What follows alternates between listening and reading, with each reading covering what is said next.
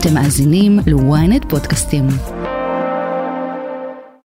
מי שנמצא בחוץ, נשאר שם. במדינה הפכו מנהגים והרגלים אלה לפצע לאומי מלא מוגלה. זה מוגלה של פצע לאומי, חברים יקרים.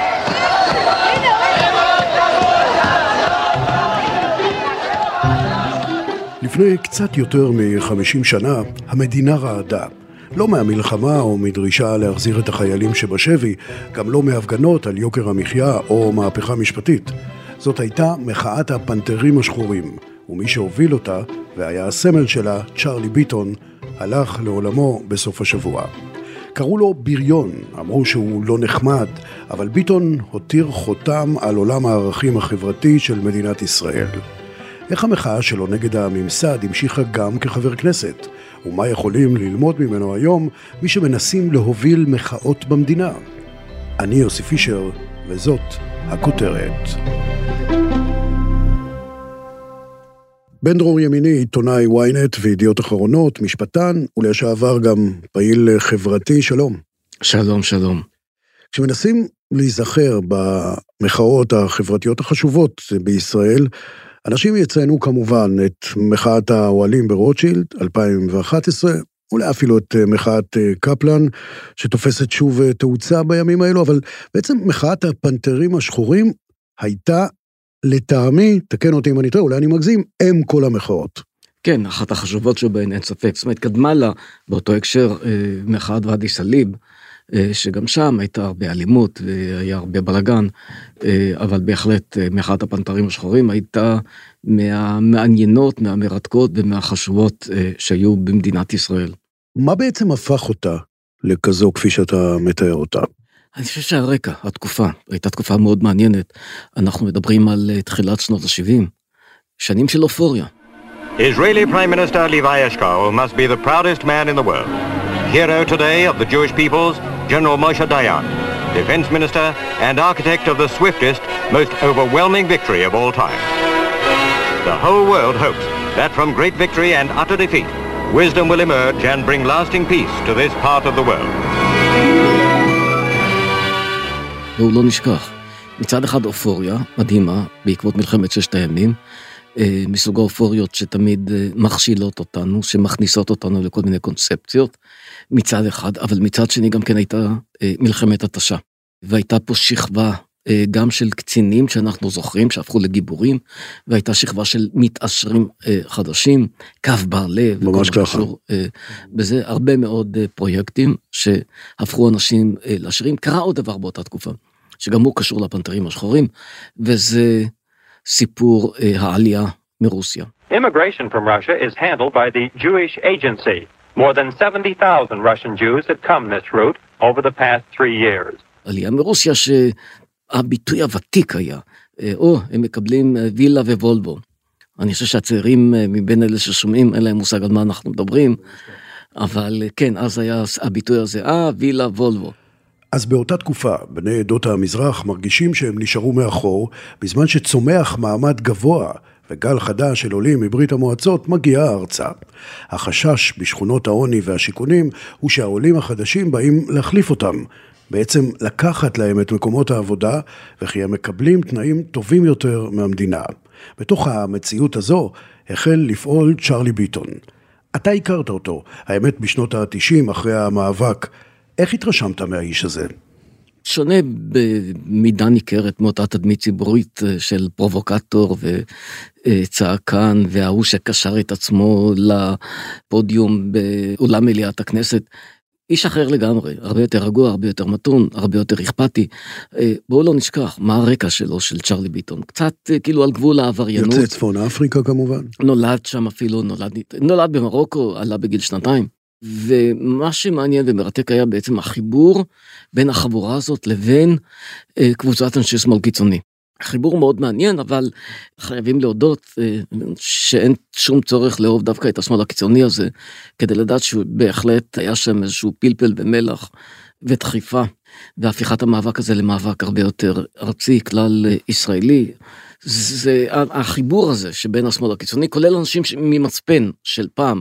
מצפן, למי שלא יודע, זה השמאל האולטרה רדיקלי לא ציוני, אנטי ציוני, שהיה אז בשנים ההם, בשנות ה-60, שנות ה-70, גוף שלא קיים, עד ככל שאני יודע, יכול להיות שיש עוד אתה כמה. יודע, כשאתה מתאר אותו, עולה לי ישר הדמות בדמיון, את אותו אחד שכלפי חוץ הוא אה, עושה את כל הפרובוקציות וצועק, אבל בפנים בבית, איש טוב לב ורך יותר, מאוד מזכיר לי את אה, מעין אה, קזבלן כזה. הוא לא היה גס רוח אף פעם, הוא היה פרובוקטור. הוא היה פרובוקטור, זאת אומרת, הם גם תכננו כל מיני צעדים.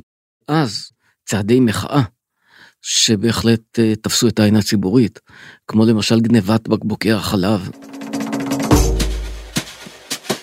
פעם היו מחלקים בקבוקי חלב, מחלקים, בתשלום כמובן, אבל היו מחלקים... משאירים לך אותם על השטיח נכון. והיית משאיר את הכסף מתחת נ- לשטיח. ואז, אה, ואז מה שקרה זה בעצם שהם באו ולקחו את הבקבוק, גנבו את הבקבוקים, סחבו, גנבו את הבקבוקים, וחילקו אותם בשכונות של העניים.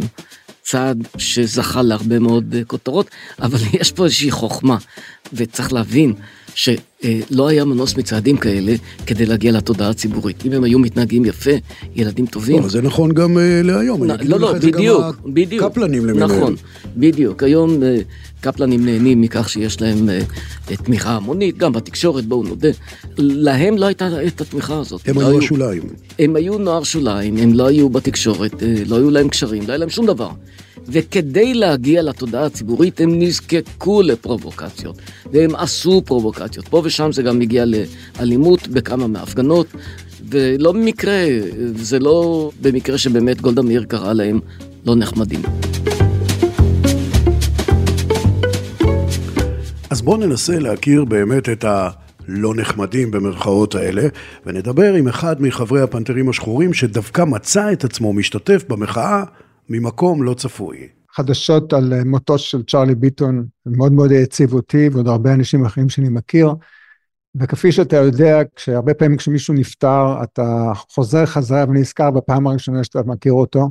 זה מאיר ויגודר, פרופסור לתקשורת במכללה האקדמית ספיר. ובאמת נזכרתי הבוקר בפגישה הראשונה שלנו במסיבה שנערכה בשכונת נחלאות, פגשתי אותו לראשונה ואת סעדיה מרציאנו, יחד עם אחי שמשון ויגודר, ובפגישה הזאת, שבאמת הייתה בין אה, אנשים שונים מאותה תקופה, שזה גם סטודנטים וגם אה, אשכנזים וגם מזרחים, ובתוך כל ההוויה הזאת, אה, שמענו על הרעיון שלהם ללכת, שהם רוצים להקים תנועת מחאה, אה, מושפעת מאוד מהתנועת המחאה של הפנתרים השחורים בארצות הברית.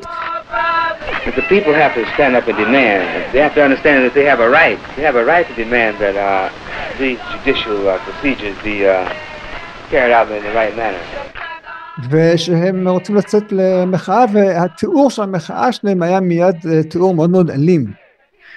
ואני זוכר בתמימותי, אתה צריך להבין שאני אז בערך בגיל 15, 15 וחצי, תהיתי למה זה חייב להיות אלים, וחשבתי שאולי כדאי למסד את זה. ושאלו אותי, מה, מה זאת אומרת? אמרתי, בוא נלך לעורך דין. אז לפני שכל זה בכלל התארגן, לפני שבכלל זה התחיל, אני וצ'רלי ביטון הלכנו לשלמה שגב, לעורך דין, שייתן לנו המלצות, שיסביר לנו מה לעשות, והוא כתב תקנון שבעצם הפך את הרעיון של הפנתרים השחורים לתנועה בעצם פוליטית. באותו זמן אחי אה, ישב עם האנשים שהוא הכיר, כי אנחנו רק הכרנו, זה היה מה שהיה פגישה מקרית, ועזר להם לנסח כרוז מאוד ידוע שנקרא די. והכרוז הזה היה כרוז מאוד מאוד רגשי, שבו היה כלומר די לקיפוח, וזה בעצם היה גם כרוז, גם עצומה, למרות שלא היה עליה חתימות, ואותה חילקנו ברחובות כהכנה להפגנה הראשונה של הפנתרים השחורים. מה הוביל אותך, פרופסור ויגודר, אז אשכנזי צעיר, באותה תקופה, להצטרף לפנתרים השחורים? הכי מנוגד שיכול להיות. מה היה בתנועה הזו שהרגיש לך, אני חייב להיות חלק מהם? קודם כל באתי מבית עם אה, מודעות אה, מאוד מאוד חברתית. לא פוליטית, אבל חברתית. אחר כך, התנאים באזור, באותה תקופה, אתה צריך לחשוב על זה, יש לך, 1967, יש את היופוריה של, אה, של מלחמת ששת הימים. יש לך באותה תקופה את ההשפעה של אמריקה, של מוזיקה, של וודסטוק, הפלאואר מובמנט, ההיפיס וכל זה. אתה נמצא בעיר כמו ירושלים, שלפתע אפשר היה ללכת לעיר העתיקה, ואתה לפתע נפגש בפעם הראשונה עם ערבים שאף פעם לא היית יכול להיפגש, כי תמיד ראית אותם מעבר לחומה. והפנתרים שהיו במוסררה, הם היו ממש קרובים לחומה. כל האזורים האלה העבירו להם את שכונות המצוקה, הם תמיד הרבה פעמים היו ליד הגבולות, ליד הגבול. אז לפתע מה שלפעמים היה הקצה של מערב העיר ירושלים, לפתע נהפך למרכז שאפשר גם להם להיכנס לעיר העתיקה ולגלות בעצם את הרקע שלהם שקשור עם ערבית, שקשור עם מוזיקה ערבית, עם אוכל ערבי. אז במסגרת הזאת של החיבור של שנות ה-70 המוקדמות, של ההשפעה של ההפגנות של מאי 68 בצרפת, כן? ההשפעות של השמאל, גם בישראל, השמאל היותר קיצוני זה היה מצפן, שהיו מאוד מאוד, אה, כבר דיברו על כל העניין של אה, מהפכה, של מעמדות, של לעזור לפועלים. המפגש הזה עם המוזיקה, עם הערבים, ישראלים, אשכנזים, מזרחים, דרך אגב גם סמים, לא כולם לקחו סמים, אבל סמים היה חלק מהעניין החברתי, כן? כל זה יחד העביר איזושהי מודעות של מפגשים לא צפויים. כלומר, הם פגשו אותנו והיו ככה, וואו, מי אתם? ולמדו מאיתנו, ואנחנו למדנו מהם. כל השיעור האזרחי שלי בחיים, כל הלימודים שלי הכי חשובים, נעשה ברחובות באותה תקופה. נפלטתי גם מהתיכון דרך אגב, אז ככה שבאמת הבית ספר שלי היה ברחוב. אז כחלק מהתהליך, אתה וצ'רלי ביטון הולכים לבקש היתר להפגין. מה קורה אז? אמרו לנו כמובן, תשכחו מזה. ושלחו את צ'רלי ואותי לעירייה, לכל המשרד הסעד שמה, ובאו ואמרו לצ'רלי, לא לי, כי אני אשכנזי, ממעמד בינוני, אז פנו אליו ואמרו לו, תן לי רשימה של אנשים, אנחנו נעזור לכם, מה אתם רוצים? פתאום היה להם תקציבים, פתאום היו מוכנים לעזור להם, כי היה איזשהו מפגשים בין הפנתרים שהיו, שהיו בשוליים, שרצו עזרה מסעד, רצו כלומר עזרה למצוא ג'ובים לעבודה, שהמצב שלהם יהיה יותר טוב, הם לא רצו להתגלגל, לרדת לפשע. אז לפתע דלתות כביכול נפתחו, ולזכותו של צ'ארלי, אני תמיד אזכור את זה, הוא אמר להם, תשמעו, לא משנה מה אתם עושים בשבילנו, זה לא אנחנו, אתם לא יכולים לקנות אותנו, אתם צריכים לעזור לכולם, אנחנו באים לדבר פה בעד המזרחים, לא, לא בשביל עצמנו, אתם לא, לא תקנו אותנו בג'ובים. ואז אה, אחרי הדיון הזה, אנחנו החלטנו בכל זאת לעשות הפגנה, וההפגנה הזאת, שהייתה הפגנה מאוד מפורסמת, כי אנחנו לא הגענו אליה. המשטרה פשוט מאוד קיבלה פאניקה, הם עצרו את כולנו, פיזרו אותנו בכל הארץ, תחשוב על זה, אפילו לא שמו אותנו במגרש הרוסים בירושלים, פיזרו את כולם, ואז הייתה ההפגנה הראשונה של אה, רפי מרציאנו, זה אח של סעדיה מרציאנו, אותו לא עצרו, והוא בא, ואז הייתה ההפגנה הראשונה מול העירייה עם טדי קולק, עם הדבר היחיד שהיה לו להגיד, של תרדו מהדשא, ו... ולא ידעו בכלל איך לאכול את הדבר הזה. וכתגובה לזה התחילה שרשרת של הפגנות, הרבה יותר אלימות. ואז ברגע הזה, אחרי שיצאנו מבית המעצר, התחילה בנייה של המטה. ואז הצטרפו אנשים אחרים, ראובן אברג'ל, אמ, כוכבי שמש, הרבה מאוד אנשים. המטה היה בשכונת מוסררה, ושם היו החלטות לאן ללכת, איפה להפגין, מה לעשות, ואז זה התחיל כבר לקבל אופן הרבה יותר גוון, יותר פוליטי. אמרת הפגנה, אה, שהייתה הפגנה אלימה, או שהתחילו ההפגנות האלימות, היום הפגנות אלימות, אני לוקח אותך אלינו, הם אה, ירידה לאיילון, חסימה של איילון, הדלקת אה, אש באמצע הכביש. מה הייתה האלימות אז? אתה תיארת את זה מאוד יפה, אז מאוד מאוד דומה. אז קודם כל, להגיע למקום, לנסות להגיע בהפתעה שהמשטרה לא ידעו לאן אנחנו מגיעים. כיכר ציון בירושלים היה מקום חשוב מאוד שחיבר גם כן ברחוב בן יהודה ולרחוב יפו, היה לא רחוק ממגרש הרוסים של המשטרה, היה צומת חשוב מאוד, היה בית קולנוע ידוע שם, אז זה היה מקום אחד. מקום שני שהייתה הפגנה מאוד מאוד חשובה היה בכיכר הדוידקה.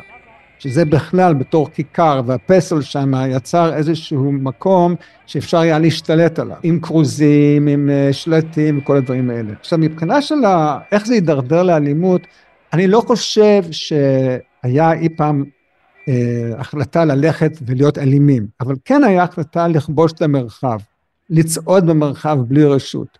וברגע שזה קרה, התחילו באמת הרבה בעיות עם המשטרה, שהם לא רצו ש... הפגנה תעצור אה, עורק ראשי בירושלים, ואז כמובן המכתזית של היום, לשם בשנות ה-70, אנשים לא יודעים את זה, אבל אולי, אבל היה גם כן, היה זרנוקי מים, שדרך אגב צבעו אותם בצבע, שאם זה היה פוגע בך, היו יכולים לדעת אחר כך המשטרה אם, ה... אם היית בהפגנה או לא. והבלשים שהיו לרוב עד אותו רגע בלשים שעבדו לרוב עם, עם פשע נהפכו גם לבלשים שעבדו בכל הנושא הפוליטי אז היה פתאום איזה טשטוש בין פוליטיקה ופשע ואני אפילו זוכר הפגנה אחת שבה לפתע היה שינוי עם צורת המחאה, כלומר המשטרה לא רק שבאה עם זרנוקי מים, השתמשו בסוסים, שזה גם עושים היום, הרבה יותר אה, אלים מאשר עכשיו. אמ, וגם כשעצרו את אה, ראשי המחאה, אני הייתי בבתי מעצר הרבה פעמים שם במגרש הרוסים, רק לכמה זמן, אתה יודע, 48 שעות, 24 שעות, וכמות המכות שהם הרביצו, במיוחד לסעדיה וצ'ארלי, כשאני ראיתי אותם חוזרים לתא מעצר אחרי שהרביצו להם, זה היה פשוט מזעזע. וזה משהו שלא היה קורה עכשיו. אבל קרה איזה תפנית, וברגע מסוים שבכלל זעזע אותי היה שבאיזשהו מסוים אין מושג למה. במקום להביא את המשטרה, הם הביאו בעצם את משמר הגבול. שזה לא קרה אף פעם מקודם בשום הפגנה. ואז כשמשמר הגבול הגיע, הם, האלימות שם זה כמו להביא את היממה של היום, האלימות בכלל עלתה עוד מדרגה. אז אה, כן, דברים יצאו משליטה, ובהפגנה אחת אפשר לציין, אף אחד לא ידעו לנו מי עוד עשה את זה ואיך ומה, אבל נזרקו שני בקבוקי מולוטוב, וזה העלה גם כן אנשים ככה היו בהלם העובדה שישראלים זורקים בקבוקי מולוטוב על המשטרה. כשאתה אומר בקבוקי מולוטוב רק לטובת הצעירים יותר, מדובר על בקבוקי תבערה, מי שלא מכיר את המולוטוב.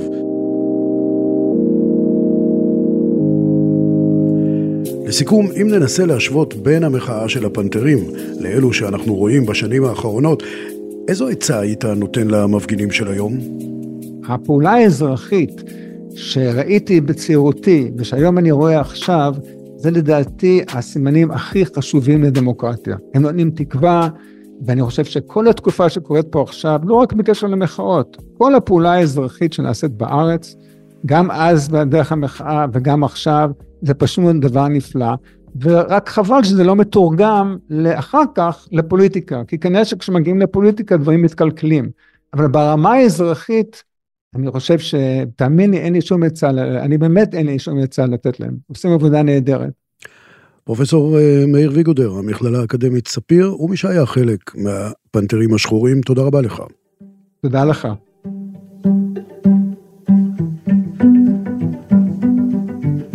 כשמנסים לראות איך מחאה מתורגמת בפוליטיקה, לפחות במקרה של הפנתרים השחורים, יש לנו תשובה. צ'רלי ביטון כיהן במשך 15 שנה כחבר כנסת. אבל האם זה באמת הוביל לצמצום הפערים של תושבי הפריפריה ובני עדות המזרח? והאם מנהיגי המחאה של היום גם ייתפסו בעתיד כלוחמי צדק היסטוריים? תכף נמשיך, אבל קודם אנחנו מזכירים לכם לעקוב אחרינו באפל פודקאסט, לעשות פולו בספוטיפיי ולהצטרף אלינו לקהילת הכותרת.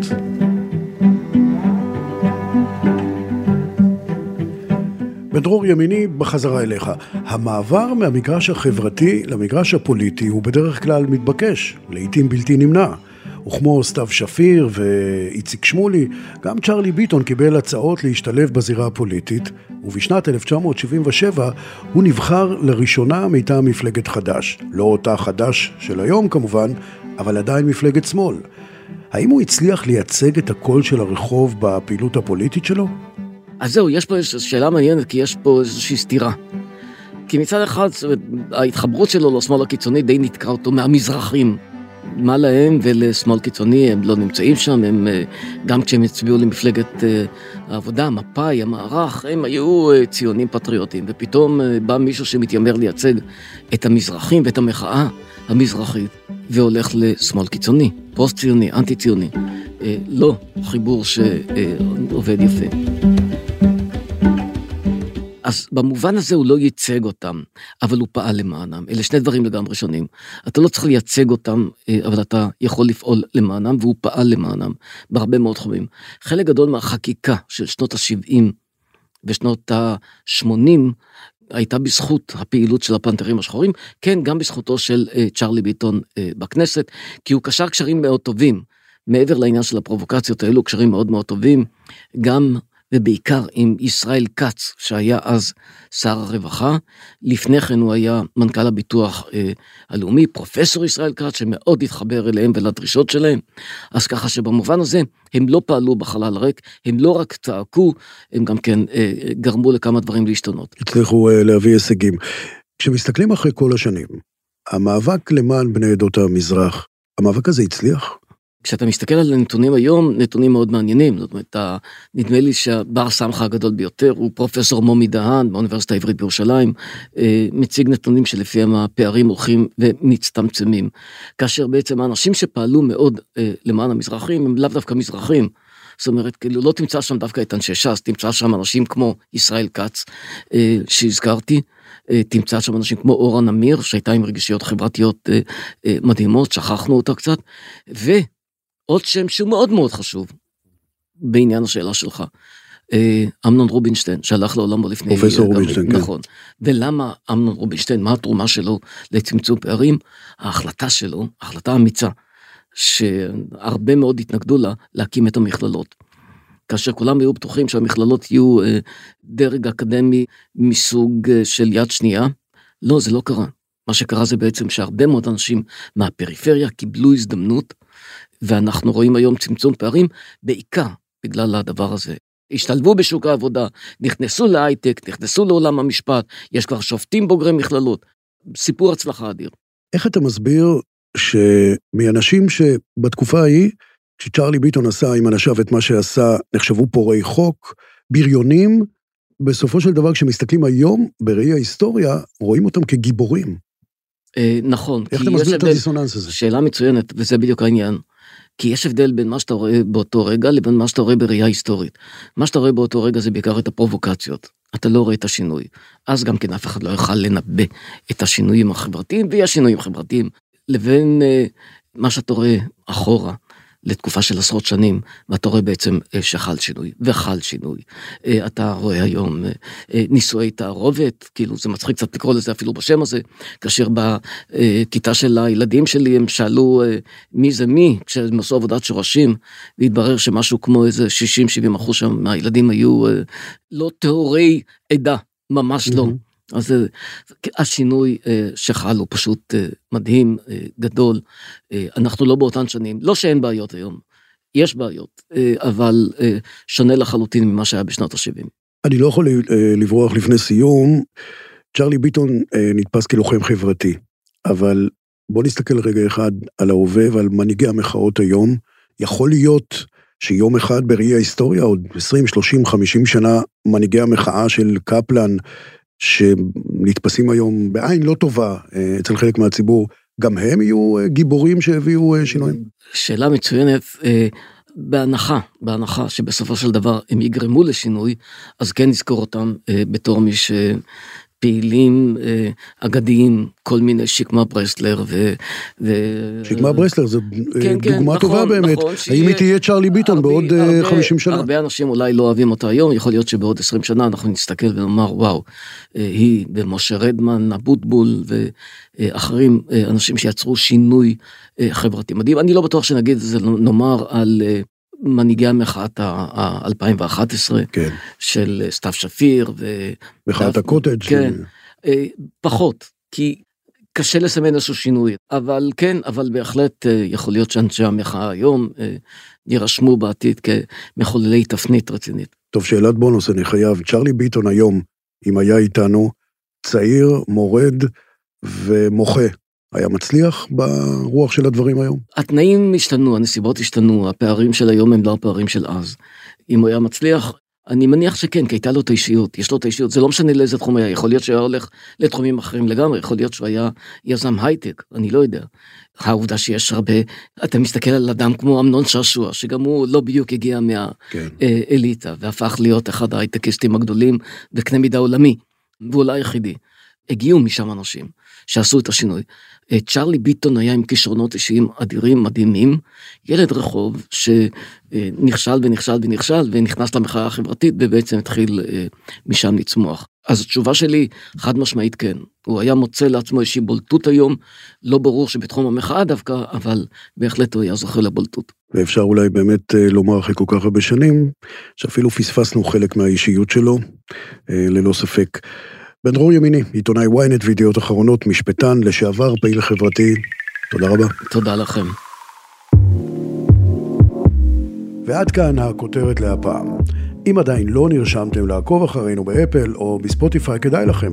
אתם מוזמנים לדרג אותנו או להגיב לנו, אנחנו נשמח לקרוא. את הכותרת אפשר למצוא גם באתר ynet או באפליקציה בנייד וברכב. אם הגעתם עד לפה, אז אתם מוזמנים להאזין לפרק נוסף שלנו על השינויים הפוליטיים והמדיניים באזור שלנו בעקבות המערכת בעזה. חפשו את הפרק "האם המלחמה יצרה מזרח תיכון חדש?" תחקיר, הפקה ועריכה, גיא סלם ועדן דוידוב. אני יוסי פישר, וזאת הייתה הכותרת.